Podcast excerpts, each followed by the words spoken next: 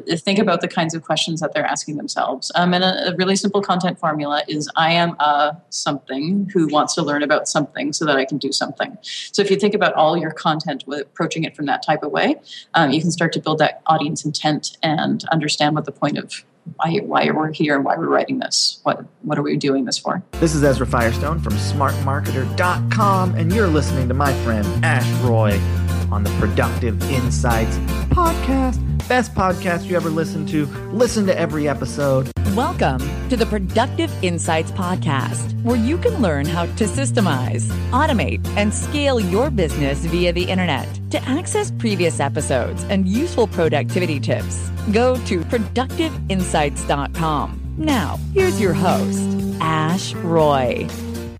Today's guest is an expert in search engine optimization and content marketing and was introduced to me by Rand Fishkin. She's a partner at Kick Point Marketing. She helps turn around a lot of marketing BS into real strategies to grow your business. She specializes in helping clients make the most out of every marketing dollar and her number one goal is to help you to achieve your business goals. She's spoken at MozCon, SearchLove, Search Fest, and a lot of other leading events relating to search and search engine optimization. I'm delighted to welcome Dana DiTomaso. Welcome, Dana. Thank you.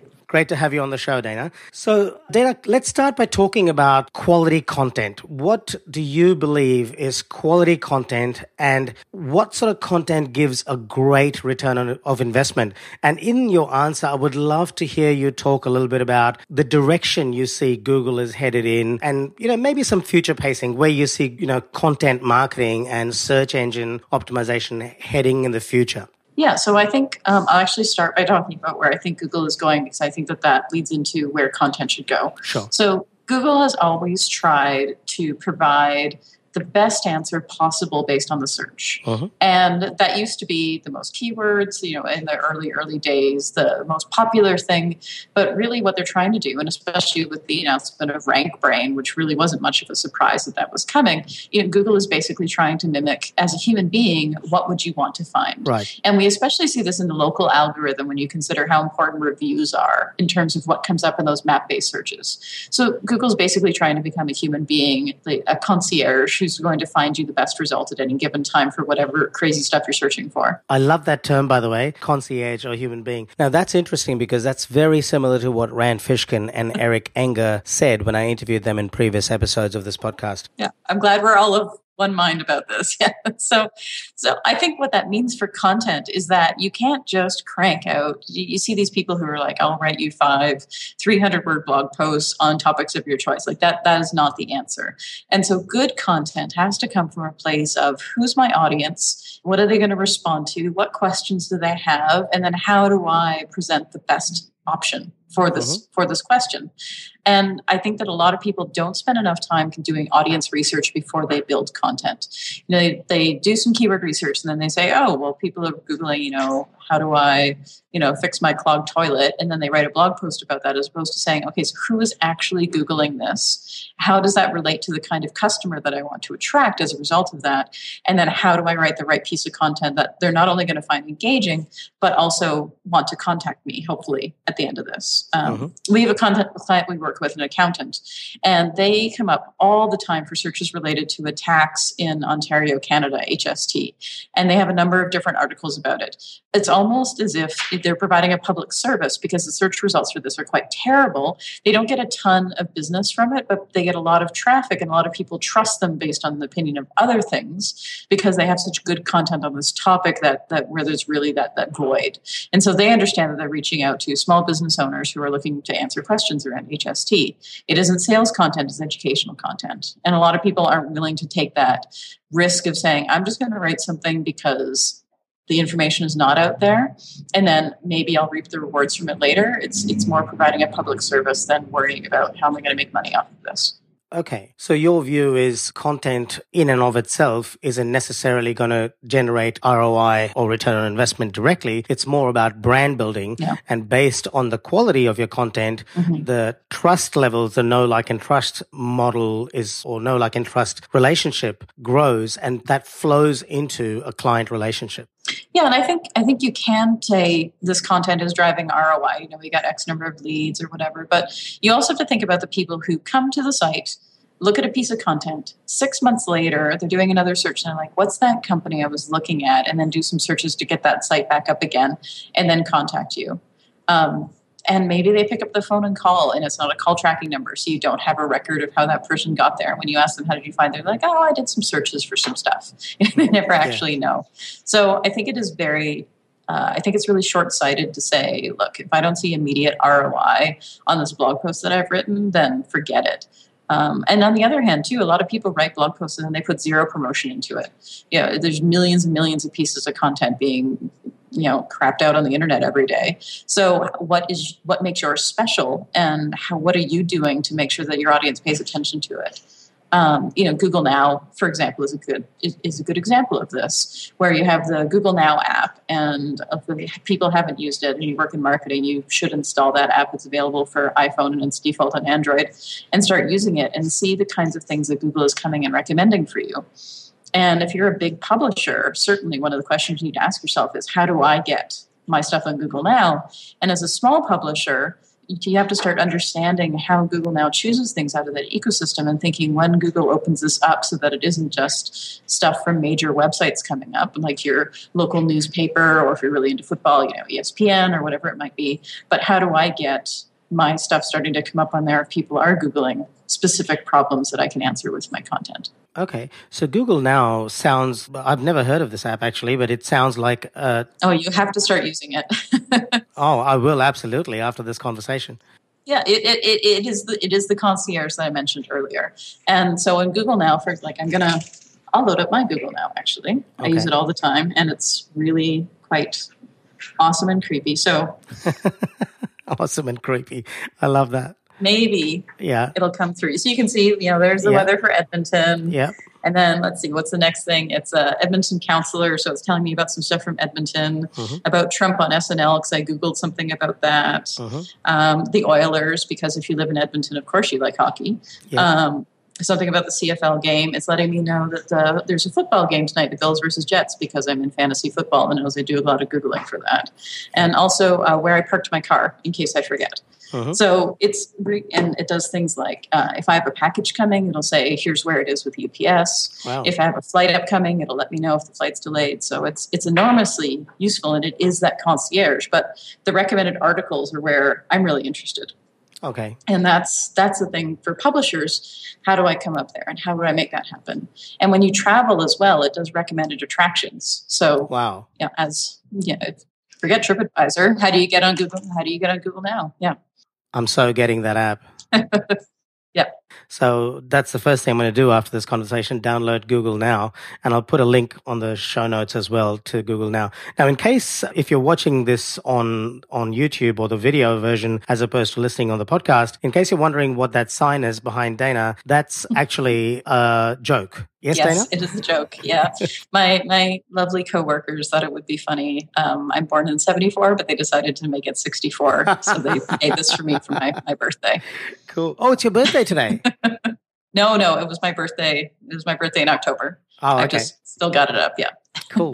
All right. Okay. So, coming back to our discussion around content, mm-hmm. could you talk a little bit about why you think it's so important for businesses to use high value content marketing strategy to grow their brand? I appreciate that content doesn't necessarily pay off per piece of content that you write, it's about brand building. Mm-hmm. But I'd love to hear your thoughts on how businesses can use it to really further themselves. Uh, especially if you're thinking about a small business, one of the big signals that Google uses when they're thinking about who they're going to rank is the quality of your brand. And that could be things like getting press mentions, for example. So you get written up in the local newspaper, that's a press mention, therefore your brand is stronger. And one of the things that can make that happen is by having that high quality content. Um, one of the tactics that we think about when we're doing um, strategies, digital strategies for our clients, is who are the local people in your market, reporters who are writing about your topic. You know, let's follow them on Twitter, let's write these things. But then if somebody Googles, you know, vet who will talk to the media in my city, uh-huh. uh, we want to make sure that we've got a page that, you know, media here's who you contact. And so that's a really nice way to get those kinds of media mentions, which are really strong for brand building. Um, and of course, they're going to check out your website when they go there. They're going to see the high quality content that's there, and they're going to trust you that you're going to be able to deliver a good interview. Um, and if you have other interviews, like add them to the site. That's a that's a piece of content right there. Cool. So you would recommend having a media page for most small businesses to yeah. make themselves available to appear on local media? Yeah, but also make the effort to get to know your local media as well. So there's lots of tools that you can use.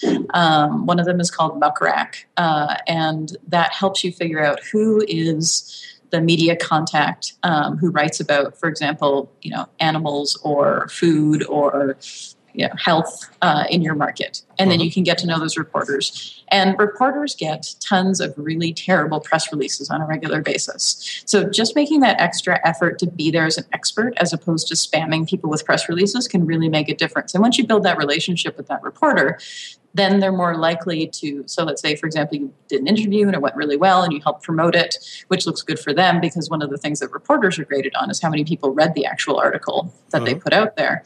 But then you can say, hey, you know, I just wanted to let you know that I have this event coming up, for example. And then perhaps they can toss that on to the right person and do you a favor. So it's building those relationships.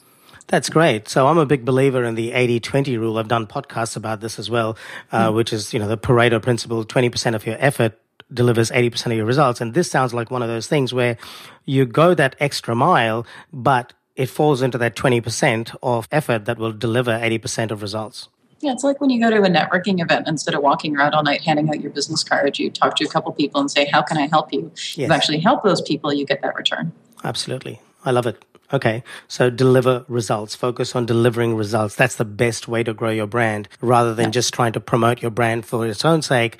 Deliver results to people and they will promote it for you. Well, no, nobody cares about your business as much as you do. So, really, I mean, you may think that something is super fascinating, but it may be only tangentially interesting at best. Mm-hmm. So, it's important to take that perspective as well and say, like, is this actually news or is this just me being excited about something?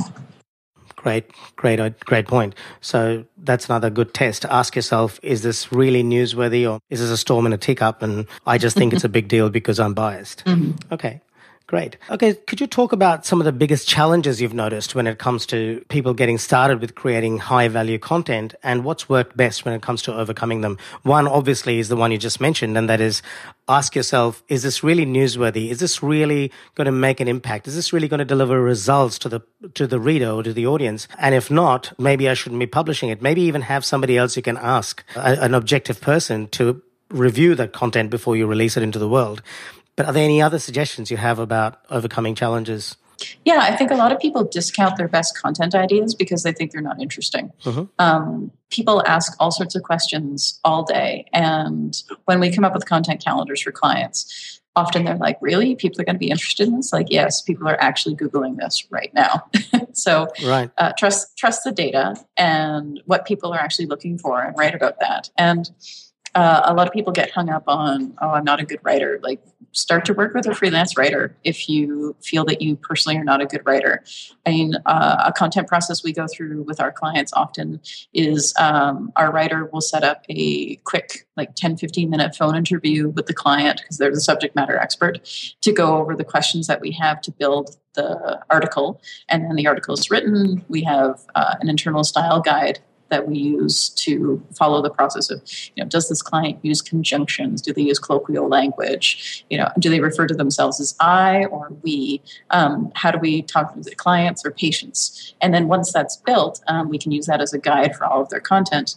And then the client does a final read over to make sure we didn't misinterpret anything and then it goes gets published and then the promotion piece starts. So before any piece of content is started we know who the audience is how we're going to reach them what the point of the article is going to be what sorts of you know seo considerations that we have. Mm-hmm. writing the article itself is actually one of the last pieces of the process. There's a lot of planning that goes into it ahead of it Okay. Dana, could you talk a little bit about other forms of content as well? I mean, written content is, is one form, but you've got audio content like the podcast we're recording now, or video content like the video we're recording now. So, what are your thoughts on those forms of content? Yeah, I mean, I personally actually don't like watching videos. I'm a reader. Yep. So, I find it really interesting the kinds of videos that people watch. Um, and I know, especially on Facebook, for example, video is fantastic. So, we do video content as well, but it's, it's picking the right kind of video for what you can do and what resources you have.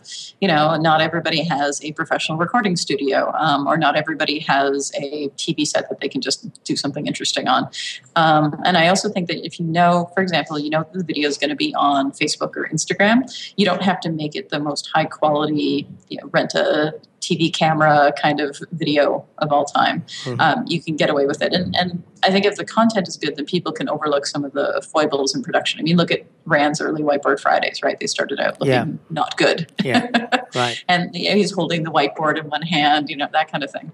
And then it got better over time, and now it's very well produced. Um, but I also think that uh, you have to get more comfortable with the content, and and part of that comfort level is just trying out different stuff. It's like how you become a better writer over time.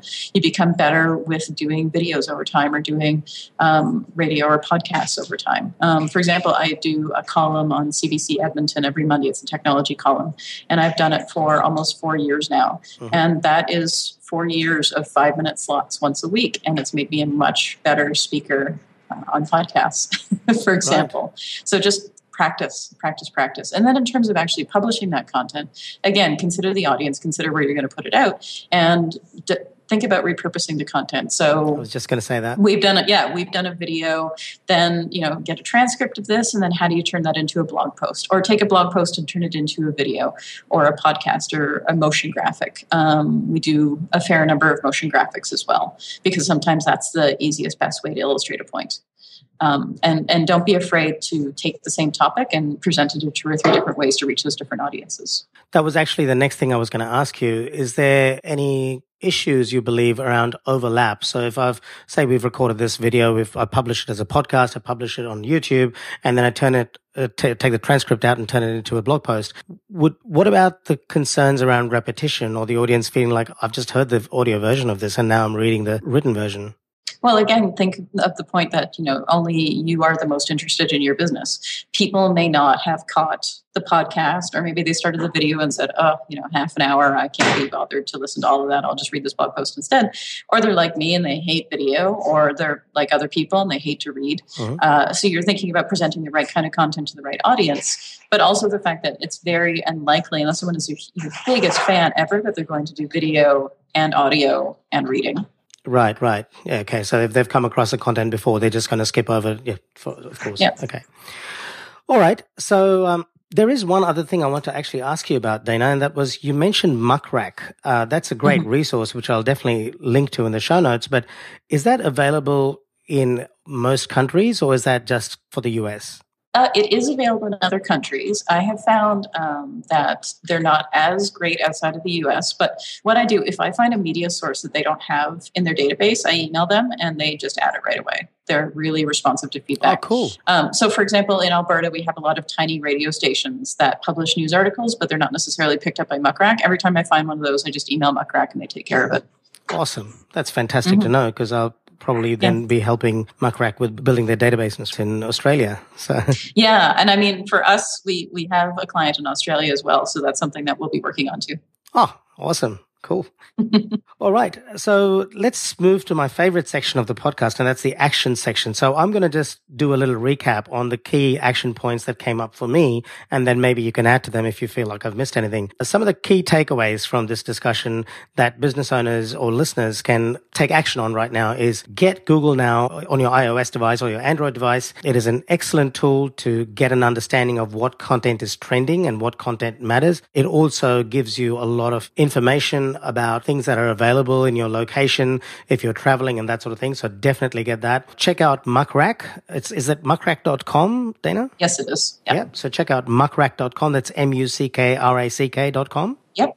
And don't discount content ideas because you think that they aren't great have some kind of a neutral way of assessing whether your content ideas are newsworthy or not. And equally, don't try and publish content ideas unless you're conf- confident that they're newsworthy. So have some kind of a external feedback loop before you publish content. Another one was get in touch with your local media and try and become visible on your local media. And when you create content, for goodness sakes, don't just create rubbish. Create content that's useful, that delivers results and that moves your your audience to a better place than they were in before they consume that content. Anything else you'd like to add, Dana? Uh, about the befriending the media thing, um, I don't know if a lot of other cities do this, but in Edmonton, there's annually a Meet the Media tweet up, mm-hmm. um, which I try to go to if I'm in town. And uh, it's great to meet the people behind you know the Twitter handles and the TV shows. Um, and so, if your town doesn't have one, maybe start one,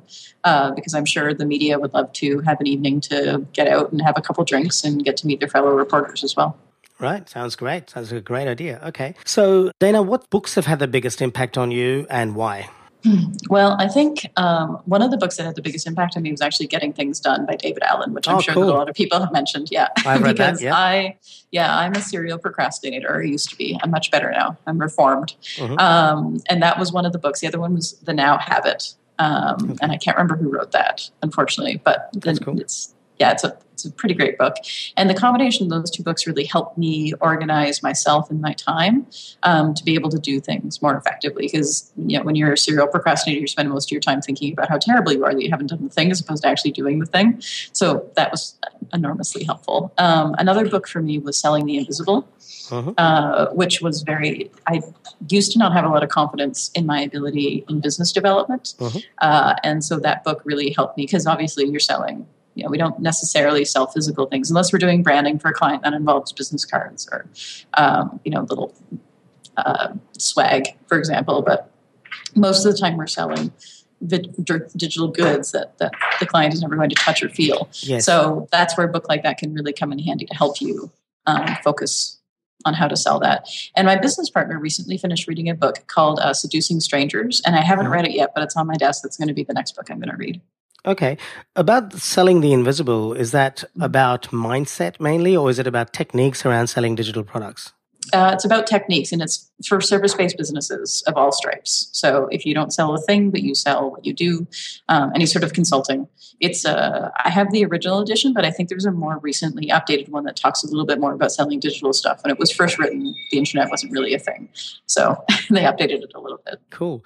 Now, there's one big takeaway that I just wanted to mention to listeners that really has come through from our conversation as well.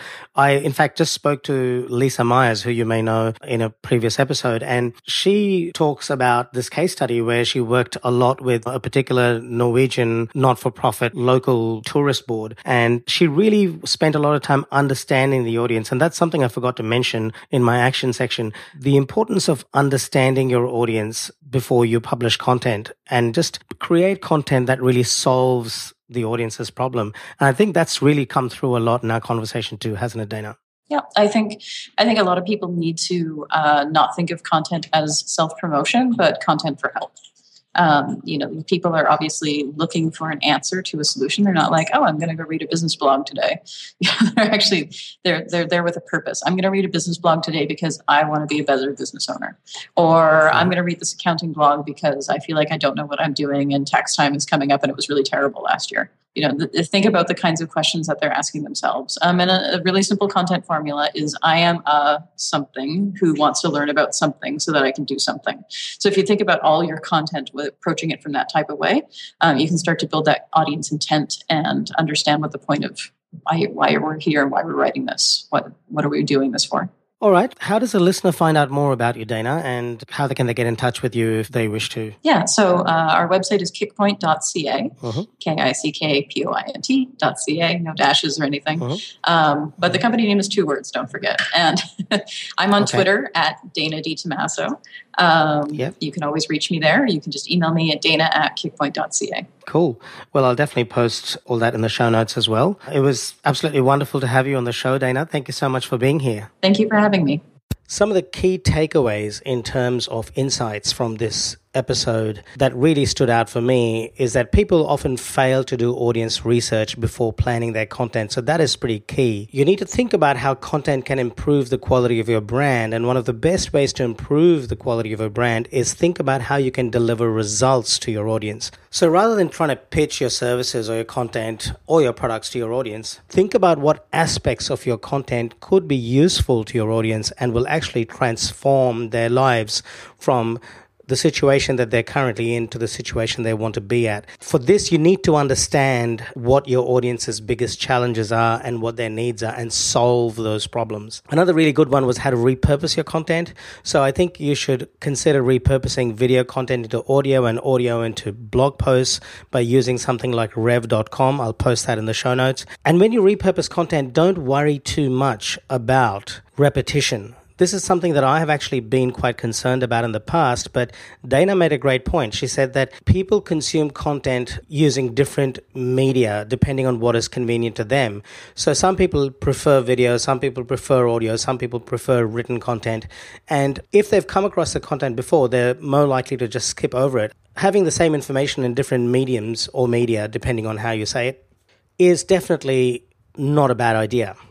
Now, some of the really valuable and related episodes to this episode that I think you will enjoy if you like this one are episode number six with Chris Garrett, where we talk a lot about content marketing. Episode number 23 called Content Marketing for Business Success. That was a solo podcast episode, which also actually has a video on YouTube, which you might want to check out. I'll post the link to that in the show notes episode number 32 with Dan Norris on his book Content Machine, which was released on the 10th of August 2015. The episode with Rand Fishkin, that's episode number 38 on how to create great quality SEO friendly content. Episode number 46 with Kim Garst, which talks about how to use social media to grow your business. And we talk quite a bit about what content you need to put on your social media, which I think you'll find useful. And episode number 54 with Mackenzie Fogelson, which talks predominantly about community building, but there are some very good insights into how to use content to build your community in that episode. So if you enjoyed this podcast, please share it with as many friends as you can so I can get this information out to more people like yourselves. And please leave a review on iTunes. I would very much appreciate that. If you'd like to book a consulting session with me, head over to productiveinsights.com forward slash hire. That's productiveinsights.com forward slash H I R E. Thanks for listening, and I'll talk to you soon.